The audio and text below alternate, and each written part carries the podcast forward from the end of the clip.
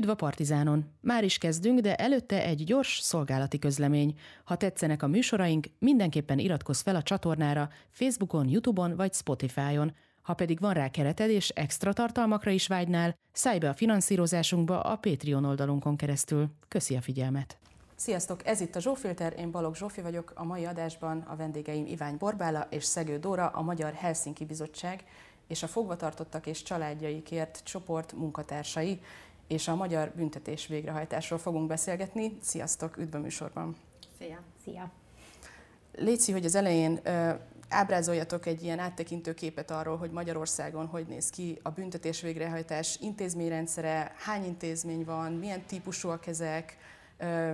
és milyen típusú fogvatartottak vannak ezekben az intézményekben. Ma Magyarországon kb. 16-17 ezer rab van börtönben, ezeknek a nagy százalék a férfi. A nők aránya az kb. 7 százalék, ez egy ilyen európai arány is, Európában kb. 4-5 százalék a nők aránya. A fogvatartottak részben letartóztatottak, tehát olyanok, akiknek még nincsen jogerős büntetésük, részben pedig olyanok, akik már a büntetésüket töltik, és vannak még olyanok, akiket szabálysértés elkövetése miatt zártak el, ezek minimális veszélyességű cselekmények. Vagy vannak olyanok is, akiket pénzbüntetésre, pénzbírságra ítéltek, de nem tudták befizetni, és ezért fogva tartják őket a börtönökben. 32 intézmény van, ebben elvileg külön vannak a nők meg a férfiak, házon belül mindenképpen, de vannak olyan intézetek, ahol mind férfiak, mind nők raboskodnak. Vannak fiatalkorúak is, 14 éves kortól lehet fogva tartani gyerekeket, nagyon kevés egyébként a fiatalkorú, tehát 18 év alatti fogvatartott, körülbelül 1 százalék. Van egy kórház, ahol azokat tartják fogva, akiknek valamilyen akut problémája van, és van olyan intézet is, ahol azokat, akiknek valamilyen krónikus betegsége van, tehát valószínűleg nem fognak javulni jelentős mértékben, de állandó kezelésre szorulnak. És van még egy pszichiátriai intézet is, ahol azok vannak, akiknek valami nagyon súlyos pszichés problémája van. Itt is lehet átmenetileg vagy állandóan lenni. A felügyelet, illetve a személyállomány vonatkozásában szerintem azt fontos elmondani, ez a börtön összes dolgozóját jelenti, 2020-as, tehát egy évvel ezelőtti adatunk van körülbelül, ott 12 ezer, bocsánat, 1200 ember,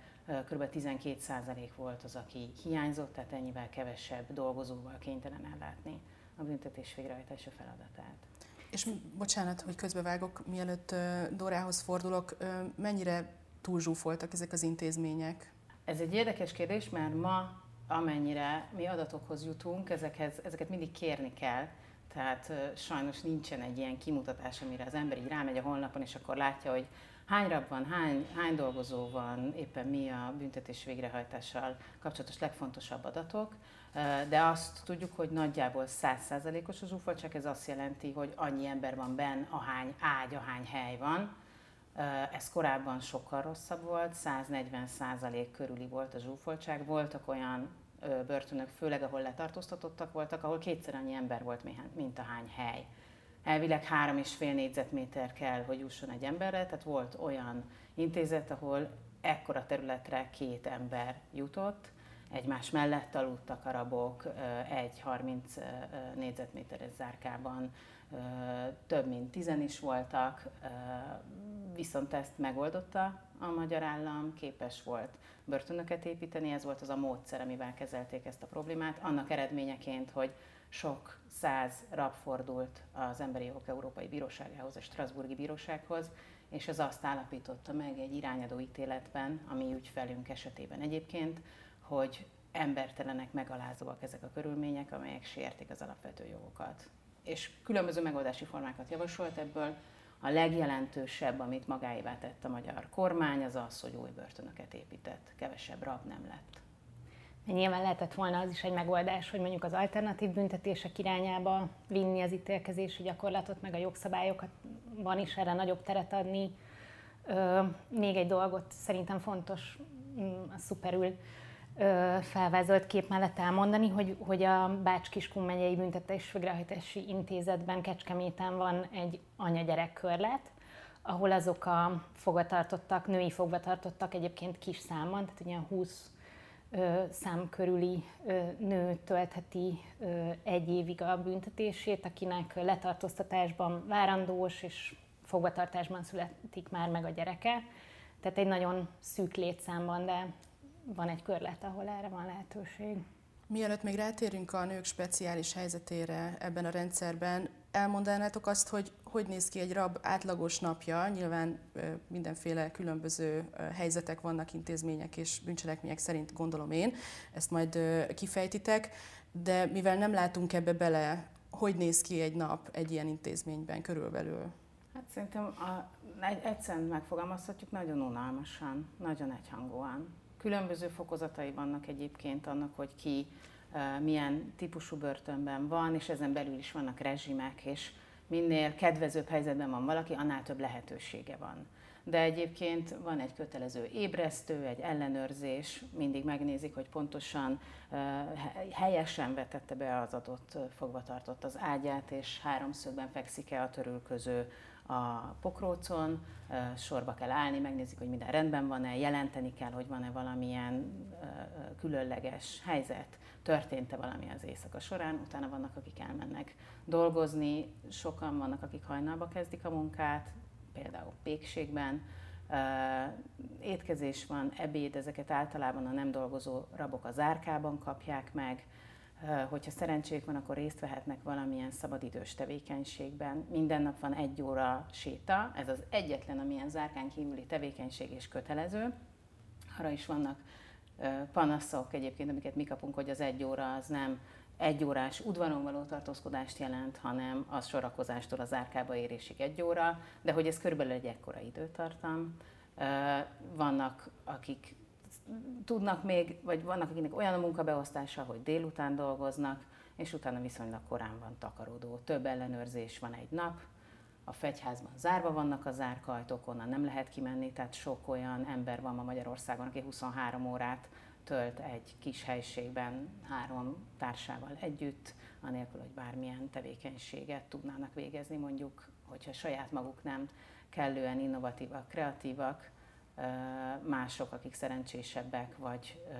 jobban képzettek, a büntetésük végén vannak, kevésbé súlyos bűncselekményt követtek el, azok tudnak dolgozni, ők a szerencsések. És alapvetően a, a totális kontroll jellemzi a, a napjaikat az embereknek, aminek kapcsán még az fontos, hogy 2017 óta jóval zártabbá váltak a börtönök, és bár vannak a Bori által említett szabadidős tevékenységek továbbra is, de azért a legtöbb civil szervezet és külsős szereplő, akik korábban nagyon-nagyon sok olyan foglalkozást, programot vittek be a büntetésvégrehajtási intézetekbe, ami színesítette ezeket a napokat, kiszorultak, és igazából ezáltal egy sokkal nagyobb teher hárul a, a börtönöknek a, a dolgozóira, a személyi állományra is, mivel hogy nem száz százalékban, de nagy részt nekik kell megoldani és biztosítani a, ezt a szabadidős tevékenység spektrumot, ami hát eléggé beszűkült az elmúlt években, tehát hogy korábban volt több intézetben mondjuk kifejezetten a nőkre szabva is, volt mesekör, ahol meséken, mondjuk meséket mesélhettek, amit karácsonykor mm, mm, elkészítettek mondjuk olyan DVD-ket, amin a, a gyerekeik, családjaik számára kiküldhették ezeket a meséket, vagy volt a Börtönrádió, ami szintén több más körlet mellett női fogvatartottak számára is szólt, és ezek azért nagyon színesítették ezt a, a palettát. Mi indokolta azt, hogy ezek hirtelen megszűntek, és miért akkor szűntek meg vajon? Egyébként ezt a helyzetet, bocsánat, csak egy picit visszatérve a, a, a koronavírus nyilván még inkább beszűkítette. Tehát amíg korábban mondjuk lehetett oktatásra járni a fogvatartottaknak, attól kezdve ugyanúgy, mint a mi gyerekeink a, a, megkapták, és az árkán otthon kellett megcsinálniuk egyedül a feladatlapokat, vagy nem járhattak ki dolgozni, nem járhattak haza, megszűntek a szabadidős tevékenységek is, amik még voltak.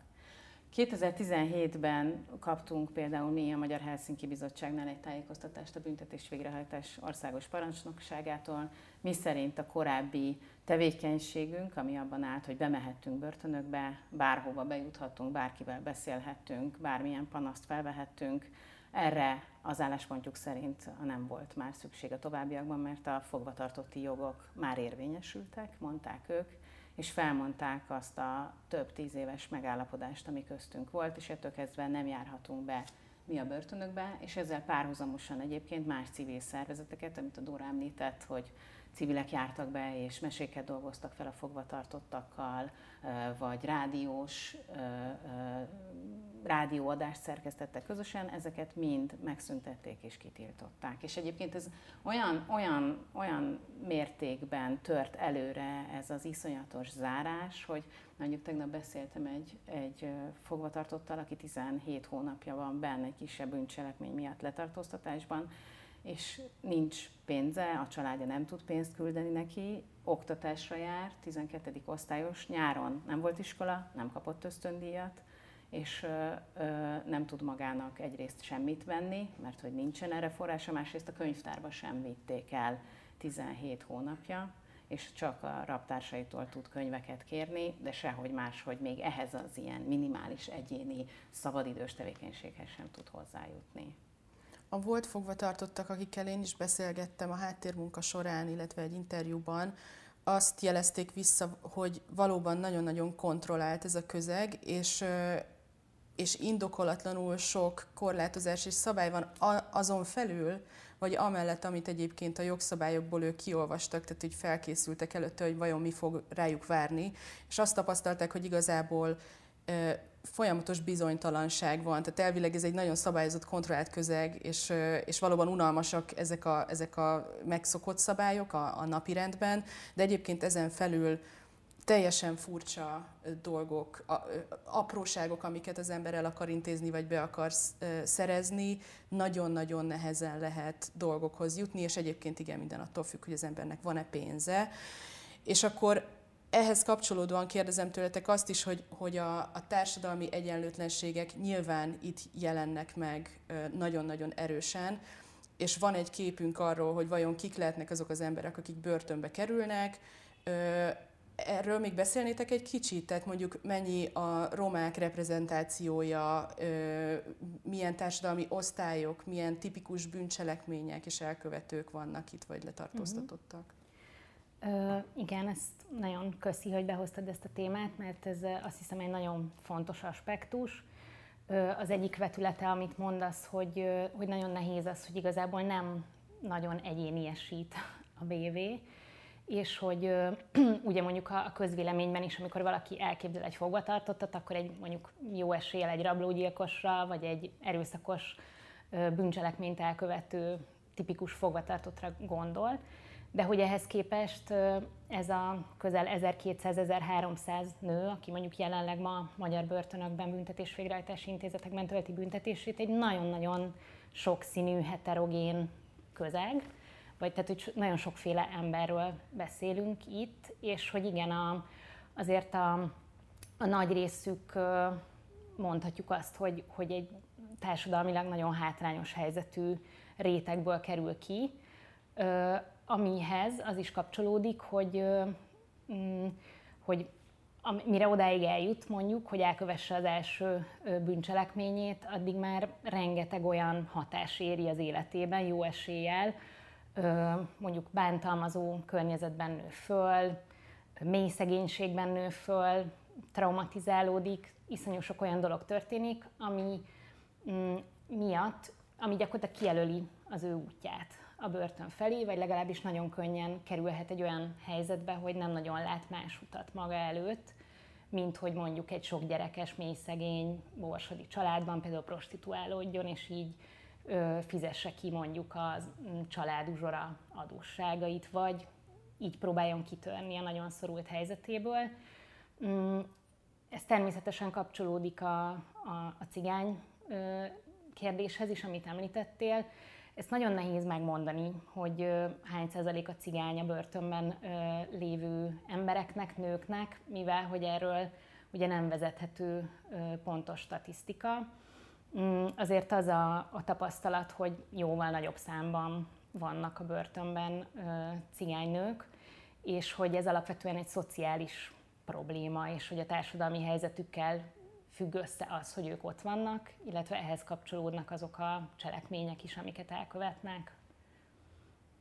Az biztos, hogy a, a, a magyar büntető igazságszolgáltatás rendszere, ahogy a Dóra mondta korábban, nagyon súlyosan, vagy nagyon szélsőségesen szabadságvesztés párti. Tehát, hogyha megnézzük a BTK-t, akkor a levéltitok sértésen kívül minden más bűncselekményre alkalmazható a börtönbüntetés. Túloztam egy kicsit, de hogy így körülbelül ez az irány.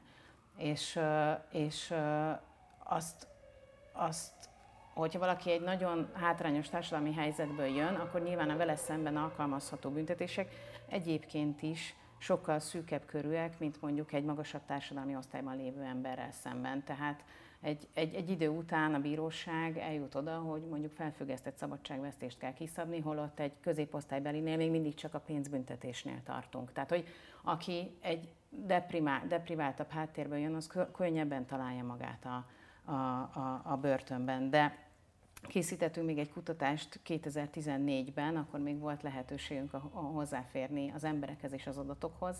és akkor 400 fogvatartottal beszéltünk, ők mind rablást követtek el, és, és ö, ö, megvizsgáltuk azt is, hogy bent a börtönben vajon érje hátránya miatt őket, vagy esetleg előny, hogy romák, akik a kutatók érzékelése meg a saját maguknak a, a, a, az önbevallása alapján romának gondolták magukat, és azt láttuk egyébként, hogy sokkal inkább a BV intézet a meghatározó, meg a, meg a szegénység, a képzettség, és kevésbé az, hogy valaki roma. Ugyanakkor a büntető eljárásokat nézve az iratokból, meg azt láttuk, hogy, hogy,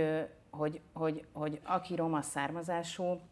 annál kisebb arányban jelenik meg mondjuk az ügyvéd az első kihallgatáson, ami egy nagyon jelentős tényező. Egy másik kutatásban láttuk azt, hogy a romákat a társadalmon belüli arányukhoz képest sokkal felülreprezentáltabban igazoltatják. Nem, egyébként nem eredményes az igazoltatás náluk nagyobb arányban, mint a, a, a nem roma állampolgároknál, de nyilván ennek következtében az egész büntetőeljárásban is már felülreprezentáltak.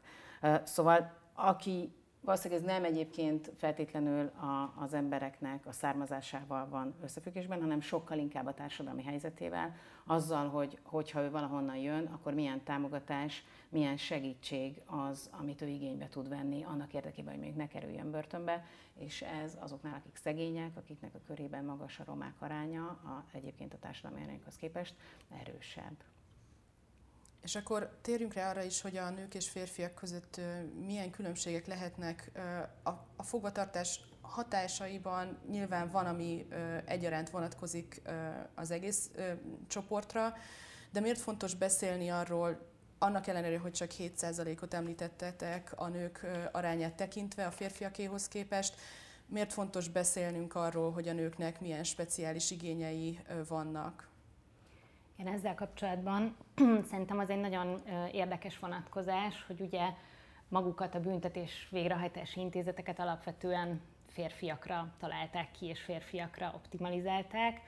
Tehát, hogy nagyon-nagyon kevés dologban különbözik egy női börtön mm, egy férfi börtöntől, annak ellenére, hogy a nőknek a... Tehát, hogy ezt mm, mm, nem kell nagyon magyarázni, hogy mennyire különböznek a nők és a női szükségletek, és hogy ez mondjuk rengeteg kérdést felvet azzal kapcsolatban, hogy egy nagyjából ugyanolyan környezetben hogy tud megvalósulni mondjuk egy nevelési cél vagy reintegrációs cél, hogyha közel ugyanolyan körülmények között élnek bent nők és férfiak. Az a tapasztalat, hogy alapvetően ezt a totális kontrollt a személyes térnek és az, az intim szférának a, a, a hiányát és a kinti társadalmi szerepeiknek az elvesztését valahogy egészen máshogy élik meg a nők, és sokkal nehezebben sok szempontból. Mm. Erre mondanál példát? Ö, igen, tehát hogy mondjuk például egy zárka, mondjuk például ö, kezdhetjük ott, hogy mondjuk mi a bevihető tárgyaknak a köre, hogy szinte minden olyan tárgytól, ami az ő nőiességükhöz kapcsolódik, kezdve itt mondjuk a, a ruhájukat, a személyes higiéniához kapcsolódó tárgyakat, nagyon-nagyon kevés, amit bevihetnek, szinte semmi. Nagyon-nagyon kevés tárgy juthat be kintről, mondjuk a családjuktól, gyerekeiktől. Nagyon gyakori, hogy akár a mm, kintről beküldött rajzokat, fotókat nem adják át nekik, maximum lefénymásolják az attól való ö, félelem által vezérelve, hogy valamilyen ö, tiltott tárgy vagy ö, ö, kábítószer kerül be ezáltal ö, az árkába. Ö, a felügyelet kapcsán nagyon sokszor nem tudják a felügyelők nevét, csak a számát, illetve rendszeres mondjuk a verbális abúzus a személyállomány részéről, tehát az egész bentlétnek van egy ilyen, tulajdonképpen egy ilyen elembertelenítő hatása, amit nagyon-nagyon nehezen élnek meg a nők. Mm, hogyha van pénzük arra, hogy közel 70 forintos percdíjjal telefonáljanak, ami ugye megint csak a, az előbb említett rétegnek nagyon-nagyon nagy nehézséget okoz, vagy szinte teljesen lehetetlen, de ha van is pénzük, akkor is ezt jó eséllyel az árkán kell lebonyolítaniuk, 6-8 zárkatársuk által körülvéve, maximum a WC-be tudnak elvonulni. Mm, a heti átlag mondjuk 40 perc, az gyakorlatilag arra elég, hogy a legpraktikusabb dolgokat megosszák egymással, a leveleiket a reintegrációs tisztek nevelők rendszeresen olvassák. Tehát, hogy minden, ami személyes, ami privát volt az életükben, az egy csapásra megszűnik, és semmi nem vihető be és tartható meg ebből bent. Szerintem még az jelentős, hogy, hogy, hogy ez a börtön, ez egy elképesztően férfias világ. Tehát, hogyha az ember, és aki ott van, bármelyik oldalon is, az így, az így a maszkulin jegyek, azok így, így, így megjelennek. És hogy, és hogy a, ha egy férfi bekerül, és mondjuk azért a nagy többsége azoknak az embereknek, akik börtönben vannak, ők egy ilyen klasszikus képet testesítenek meg mind a nőkről, mind a férfiakról, és a hagyományos szerepeket követik mondjuk otthon a családban, és míg a férfi bekerül egy férfias közegbe, és ott tud ugye, folytatni mondjuk ezt a domináns vonalat, addig a nőnek azok a feladatai, amik egyébként a börtönben lévő nők nagy többségének otthon volt és megvolt, tehát hogy ahogy én olvastam a, akár a WHO-nak, akár az Európa Tanácsnak a statisztikáit, hogy európai államokban mik az arányok, tehát ezeknek a nőknek a nagyon nagy része elsődleges gondozói volt a gyerekeknek, és nagyon sokan voltak háztartásbeliek, akiknek az volt a szerepük, az volt a feladatuk, hogy, hogy, hogy ellássák a családot. És ez a fajta gondoskodás, ami mondjuk nekik a, a méltóságot, a feladatot, a, a megbecsülést adott esetben adta, ők ezektől mind meg vannak fosztva. Tehát, hogy ez a fajta különbség az, hogy mit veszítenek az emberek, akik ott benn vannak, abban szerintem van különbség a nők meg a férfiak között. Ezt köszi, hogy elmondtátok, mert uh, nyilván nekem se volt az világos, hogy hát egy férfinak is nyilván nagyon-nagyon nehéz ott bent lenni, nyilván neki is hiányzik a családja, a gyerekei, nyilván neki is lelkileg megterhelő az, hogy, hogy nem tud kapcsolatot tartani. És a nők helyzetével kapcsolatban nyilván a, a reprodukciós funkciók és az anyaság, mint szerep nyilvánvalóan nagyobb bélyeget nyom, de nem volt nekem se tiszta az, hogy, mitől fontos az, hogy egy nőre ez hogy hat, mert hát lelkileg mindenképpen megterhelő ez az egész. És egyébként erre gyakran hangoztatott érv szokott lenni, hogy ugye a börtön nem hotel, és hogy hogy várhatjuk el egy börtöntől, hogy a kinti társadalom kereteit nyújtsa, de hogy azért itt szerintem fontos megjegyezni, hogy nem szükségszerű, hogy ilyen legyen egy börtön. Tehát, hogy például külföldön látunk arra jó gyakorlatokat, mondjuk például Ausztráliában, hogyan próbálnak olyan körleteket létrehozni, ahol egy kicsit újra teremtik mondjuk ezt a családi, közösségi környezetet, közösségi konyha van, közösségi mosoda van, tehát hogy valamilyen módon próbálnak olyan, úgy, úgy mm, tehát olyan, olyan tereket kialakítani, amikben egy kicsit megőrizhető a nőknek a, a kinti társadalmi státusza, vagy újraépíthető az, hogy ők bent is nőnek és értelemmel bíró embernek érezzék magukat. És ami jelentős, hogy, hogy, hogy Magyarországon azért nagyon kevés lehetőség adódik a differenciálásra, annak ellenére, hogy mondtam az előbb, hogy a szabályok különbözőek. Tehát, hogy nyilván van olyan ember, akit be kell zárnunk, akitől meg kell védenünk a társadalmat, akár a nők között is, mert veszélyesek, de hogy egy csomó meg nem ilyen, vagy pedig legalább az lenne fontos, hogy egy átmenet legyen annak érdekében, hogy ebből a nagyon szigorú rezsimből ki tudjanak szakadni, és újra mondjuk fel tudják venni a kapcsolatot a családdal, és amikor szabadulnak, akár két-három év után, tehát nem tíz évekre kell gondolni, akkor ehhez meglegyenek a megfelelő, még, még csápjaik, képességeik, lehetőségük.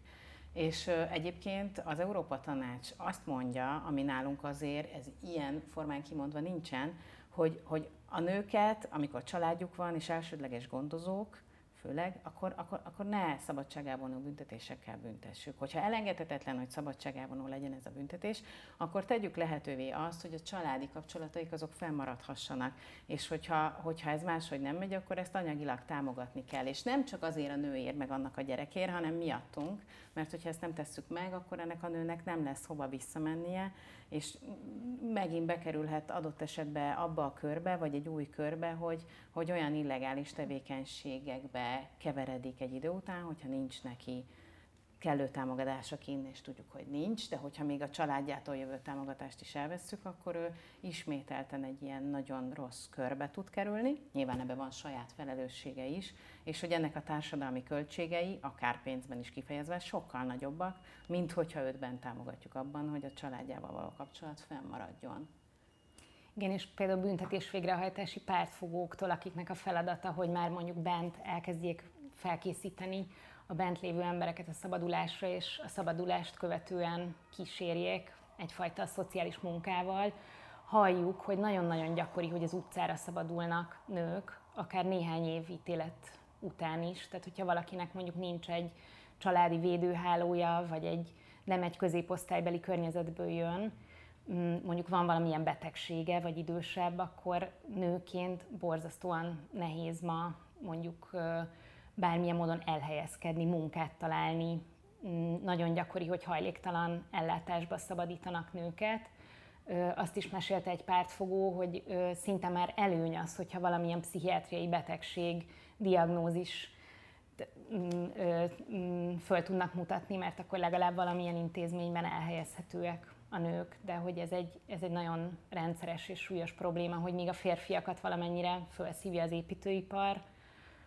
Mm, addig a nők egy egzisztenciálisan sokkal kiszolgáltatottabb helyzetbe szabadulnak, ha nincs védőháló. Igen, ez kicsit árnyalja azt a képet, hogy milyen a társadalmi közvélekedés ezekről az emberekről, hogy persze valakinek ez az életformája, hogy visszajár a börtönbe, és elláttatja magát közpénzen, és nem tudom, és egyébként meg így hajlamosak vagyunk eltávolítani magunkat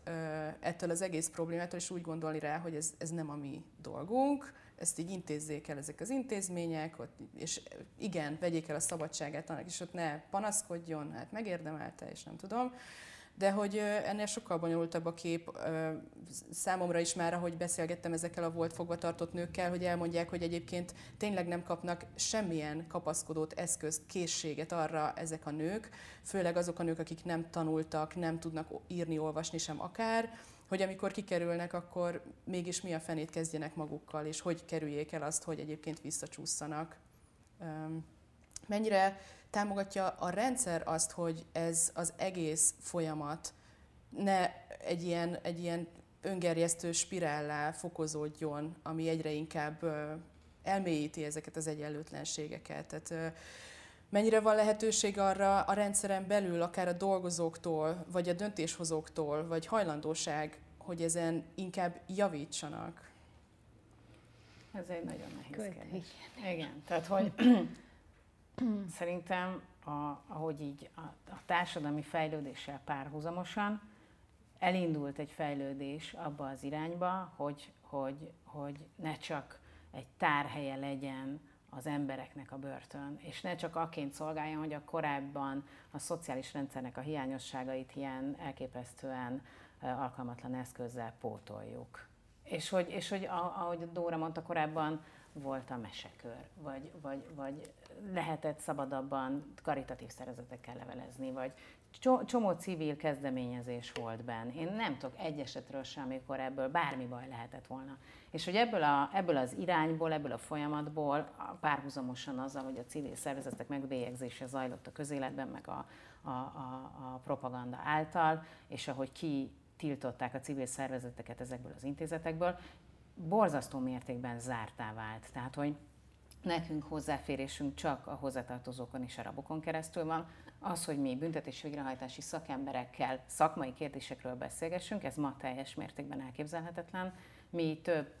azt gondoljuk, hogy biztos ők máshogy látják, de hogy több próbálkozásunk volt és nyitásunk, és a mai napig szerintem nyitottak lennénk arra, hogy beszéljünk erről, de hogy egyszerűen nem lehet, hogyha az ember adatot kér, akkor nagyon ügyesen és több napi fogalmazás eredményeként próbál, tudjuk ezt megcsinálni, hogy ne, ne, ne legyen olyan könnyű kislisszanni az elől, hogy ők adatot szolgáltassanak. Tehát, hogy az egyetlen, amit mi látunk, irány, az a biztonság, hogy ne legyen semmi gond ne legyen verekedés, ne kerüljön ki semmilyen információ, ne legyen öngyilkos senki, és ne szökjön meg senki a börtönből, mindenki itt legyen, amíg itt kell lennie. És ez a reintegrációs vonal eh, az az irány, hogy, hogy, hogy képezzük ezeket az embereket, hogy differenciáljunk, hogy felmérjük, hogy hol tartanak, mi kell nekik, hogy tovább tudjanak lépni, ez nagyon nagy mértékben hiányzik, illetve részben van, csak nagyon keveset tudunk róla és hogy ez a, ez a, ez a zártság és a kontroll nélküliség, amit a Tóra mondott korábban, az, az, az, az nagyon-nagyon rosszat tesz. Nagyon sok panaszt kapunk abba, arról, amit te is mondtál korábban, hogy, hogy kiszámíthatatlan a rendszer, hogy elvileg vannak szabályok, de gyakorlatilag máshogy vagy nem alkalmazzák őket, és egy számtalan bántalmazásról kapunk hírt, amiről, aminek egy része igaz, nyilván egy része meg, meg nem pont úgy volt, de hogy ezekkel nem lehet mit kezdeni külsőleg, és, és jogi eszközökkel, vagy az, hogy nagyon sok szakembert kerestünk meg, hogy beszéljen erről a témáról. Vagy sok szakembert keresünk meg egy konferenciára, hogy eljöjjenek és beszélnek a kutatásaikról, de egyrészt nem lehet kutatni, mert nem engedik be az embereket kutatni, vagy cenzúrázzák, megnézik azt, hogy mi az, amit kiadnak információt a kutatásaik eredményeként, másrészt meg nem bocsátkoznak semmifajta szakmai párbeszédbe illetve ez egy ilyen kriminológusok körében evidenciának vagy közhelynek számító tételmondat, hogy ugye az össztársadalom problémái, azok így sokkal extrémebben vagy, vagy nagyobb súlyjal kristályosodnak ki a börtönökben. Tehát, hogy az is egy, egy másik plusz vonatkozása ennek, amit kérdezel, hogy nyilván rengeteg problémát, amit bent a börtönök nem tudnak megoldani, mondjuk így a szociális ellátórendszernek kéne kezelni, a gyermekvédelmi rendszernek, oktatási rendszernek, a szakellátásnak, tehát hogy azt mondhatjuk, hogy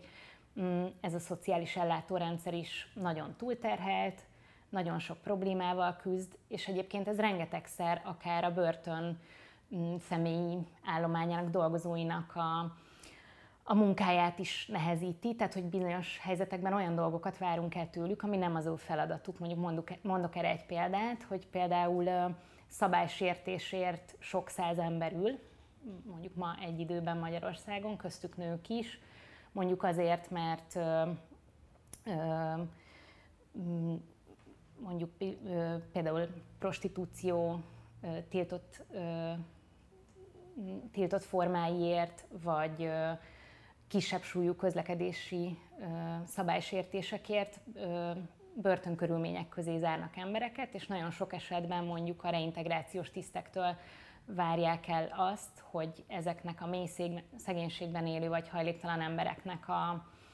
mm, a problémá, a nagyon speciális problémáit kezeljék, akár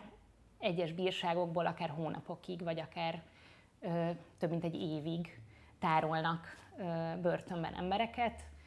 Belátható könnyen szerintem, hogy ez, ez nem biztos, hogy a, a büntetés végrehajtás feladata lenne de hogy itt egy komplexebb problémáról van szó, aminek, ami lecsapódik ebben a rendszerben. Igen, és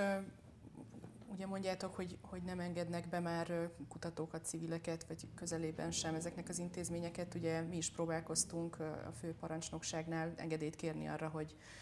legalább beszélhessünk valakivel a dolgozók közül, vagy tisztek közül. Az, hogy bemehessünk, azt már nem nagyon mertük mi sem elképzelni, de minden esetre visszautasították ezt a kérést, és azon gondolkoztam, hogy ez vajon kinek lehet az érdeke. Tehát, hogy, hogy most ilyen összeesküvés elméletgyártás nélkül, tehát nem hiszem, hogy ez például a dolgozók érdeke lenne, hogy egyébként nem lehet a visszaélésekről sem semmit megtudni, hogyha valami történik, és ez nem segít abban sem, hogy a társadalom egy kicsit árnyaltabban gondolkozzon arról, hogy mit jelent az, hogy szabadságvesztés, és hogy az emberi jogok ettől még mondjuk nem kéne, hogy megszűnjenek, vagy extra büntetéseket kiróni az emberekre, és ugye elmondják a volt fogvatartottak, hogy ez egyébként milyen életre szóló hatásokkal bír. Tehát az, hogy fél évetben voltam, az nem csak annyi, hogy fél évetben voltam, és nem csak rájuk, de a családjukra és a közösségükre. Igen, ezt, egy, ezt fölírtam, hogy azt mondta egy, az egyik szabadult rab, hogy ami a szeretteinkkel történik, az velünk is történik. Tehát ugye ezt, ezt mondta talán az ő édesanyja, uh-huh. hogy, hogy ugye az nem egyedülálló, az az ember vagy az a nő, akiben van, hanem a családjára, ami százezer ember ma Magyarországon érint, vagy tényleg a szomszédunk, aki, aki, akiben volt, és nem tudunk róla, mert vannak ilyenek is, hogy elképzelni nem tudjuk, de hogy különböző bűncselekményekért emberek lehetnek benne, és aztán kijönnek, úgyhogy nagyon nem mindegy, hogy mi történik velük. Mit tudtok arról mondani, a, ugye a, a Fecske nevű csoport munkatársaiként is beszéltek, hogy a hozzátartozókra úgy általában milyen hatások ö, vannak ezzel kapcsolatban? Csak, bocsánat, csak előjáróban, hogy a fecske az, az, egy, az egy olyan kezdeményezés, amiben a Helsinki Bizottság részt vesz, és pont azért vesz részt, mert a korábbi módszereink az, hogy, az, hogy bementünk az intézetekbe, vagy tárgyaltunk a parancsnokokkal, ami mindig eredményes volt egyébként, az már nem működik, és ezért egy olyan csoportban veszünk részt, ahol volt fogvatartottak, volt rabok, meg családtagjaik és szakemberek anonimán és titokban dolgoznak együtt velünk. Hát az a tapasztalat, hogy tulajdonképpen ennek a zsinórnak a másik végén ők szinte, szinte ugyanolyan nehezen élik meg kint ezt, mint, mint a bent lévő nők. Mm,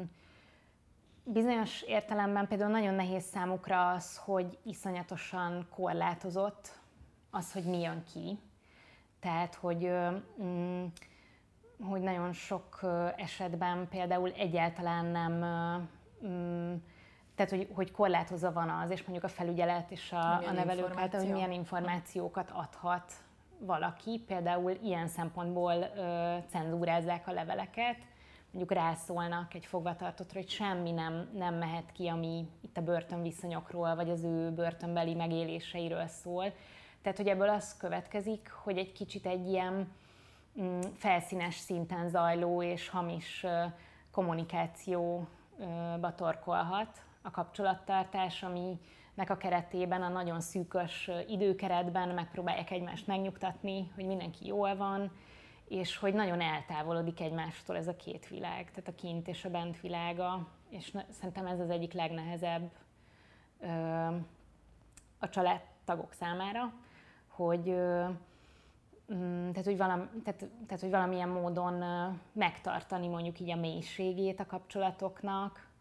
így a heti 40-50 percnyi, napi néhány percnyi telefonálás, és három-négy hetente érkezik egy, levél, egy, egy nagyon cenzúrázott levél mellett. Ennek kapcsán például a COVID megint csak egy eléggé súlyosbító tényező, hogy több mint 16 hónapig egyáltalán nem mehettek belátogatni a családtagok. Most is korlátozásokkal mehetnek be, gyerekek nem mehetnek be, illetve ha be is mehetnének, azok a körülmények, amik között plexifallal elválasztva, felügyelettel a hátuk mögött, egy zsúfolt szobában beszélhetnek egymással, hát nem igazán biztosítanak egy olyan Mm, személyes környezetet, amiben, amiben minőségi módon fenntarthatóak lennének ezek a kapcsolatok. Egyébként az a tapasztalat, hogy a, hogy a gyerekek élik ezt meg a, a legnehezebben. Számukra ezt nagyon nehéz elmagyarázni, hogy, hogy miért nem ölelhetik meg mondjuk az anyukájukat, még 2017-ben, amikor bejutottunk az EGRI börtönbe, akkor voltak olyan nők, akik azt mondták, hogy amióta bevezették ezt a plexifolat, és amióta megtiltották, hogy a gyerekeket, a, a, azt hiszem, hogy 8 évnél fiatalabbakat vehettek ölbe, és puszilhatták meg, amióta ez nincsen, azóta inkább nem hívják a gyereküket látogat, látogatni, mert hogy, hogy akkora traumát és nehézséget jelent egy pici gyereknek az, hogy ott van az anyja, de nem lehet megérinteni, hogy inkább ezt próbálják elkerülni. És ugye a hozzátartozóknak meg ha mondjuk férfi és kikerül a nő a családból, és nincs, aki pótolja, akkor az eléggé garantált, hogy szét fog esni az a család. Talán ilyen nagy családokban még van lehetőség, hogy másik nő be, belépjen a helyére. Ha viszont a férfi esik ki ezekből a hagyományos többgyerekes családokból, ahol a nő otthon van, akkor meg ugye az, aki a megélhetést azért valamilyen szinten biztosította, és hogy nagyon szívfacsaró látni egyébként azokat a nőket, akik jönnek a beszélőre, amikor még lehetett, és, és szépen felöltöznek, és, és ez az egyetlen alkalom, amikor találkozhatnak az egyébként bűnelkövető férjükkel, aki még így ki is lépett a családból, tehát egy ilyen borzalmasan elnehezített helyzetben vannak, de hogy, hogy, hogy egyik se jó, és mind a kettő elképesztő kínokkal bír, és azt mondják a rabok, meg talán kutatások is, hogy két-három év után még egy stabil, régóta fennálló párkapcsolat is megszűnik, kiüresedik, tehát hogy ahhoz elképesztő energiák kellenek, hogy ezt újraépítsék. Pont most beszéltünk egy nővel, aki, aki többet volt benn, és több gyereke otthon maradt, és az, az, azt az esélyt kapta meg, miután szabadult, hogy megint a gyerekeivel lehet, és ez csak annak köszönheti, hogy volt egy anyja, aki ezeket a gyerekeket bevállalta, és felnevelte, és gondozta őket. És hogyha nem lett volna az anyja, akkor ezek a gyerekek már rég intézetben lennének, és talán sose kapná őket vissza. És ő is az volt, aki szabadult, és nem, nem, nem kapott munkát, nem várták a Tesco-ban, hogy menjen áru feltölteni, hanem, hanem csak fekete munkát tudott végezni, takarítani kezdett egy rokonnál, és a napi 13 órás munkával tudott pár hónap után egy önálló 20 négyzetméteres albérletet kivenni. És ez a pozitív forgatókönyv. Igen. és ugye ezek a gyerekek meg hát ők nem tehetnek semmiről, és mégis azt, hogy az anyjukkal legyenek, az egy elképesztő fontos dolog lenne, főleg, hogy az apa már nem volt, és hogy őket is büntetjük azzal, hogy nem adunk lehetőséget a nőknek arra, hogy újra kezdjék. Illetve azt hiszem még egy szempont, hogy szerintem kinti családtakként ez a benti lét egy olyan világ, amit így az ember el se tud képzelni. Tehát, hogy még ha meg is lehetne osztani valamennyit ebből, ez szinte elképzelhetetlen és felfoghatatlan egy nem börtönviselt ember számára, tényleg egy, egy szubkultúra. Ö, tehát emiatt nagyon-nagyon eltávolodnak ezek a, a valóságok. Igen, én is azt hallottam a, a forrásaimtól, hogy iszonyatosan nehéz a szabadulás után azt gondolná az ember, hogy jaj, de jó, hazakerülök, és akkor újra együtt vagyunk a családdal, és minden tök jó lesz, elkezdtetek felépülni ebből, de hogy azt mondták, hogy az otthonom idegen helynek tűnik, nem tudom megosztani a családtagjaimmal a történteket, mert vagy egyszerűen túl sok nekik, annyira, annyira traumatizáló nekik is hallani azt, hogy mi történt bent, vagy egyszerűen én nem érzem úgy, hogy, hogy erről beszélni tudok velük, és akkor várják, hogy szabaduljanak benti ö, sorstársak, hogy, hogy legalább velük tudjanak beszélgetni, és akkor az ad valamilyen, és nyilván hát ö, keresni bármilyen szakemberi segítséget nagyon drága, ha egyáltalán elérhető számukra, tehát hogy, hogy ennek, a, ennek a hatásaival valahogy, valahogy nem számolunk, vagy nem gondolunk rá, hogy egyébként ebből mi lesz később. És még arról ejtsünk pár szót, hogy egyébként a bent dolgozókra milyen hatással van ez, mert szerintem akivel beszélgettem egy, a másik interjúban, ami az adásba kerül, ez a nő nagyon fantasztikus rálátással tudta összekötni azt is, hogy egyébként a dolgozóknak milyen mozgástere van, és hogyha még valami szikráját próbálnák mutatni az emberségnek vagy a segítőkészségnek, valahogy a rendszer, vagy ez az egész dinamika nyomja vissza ezt. Erről mit tudtok mondani? Amit én látok, az nagyon jól fogalmazta meg. Tehát, hogy ezek a, a, a személyálmány, vagy a dolgozók, meg a rabok elvileg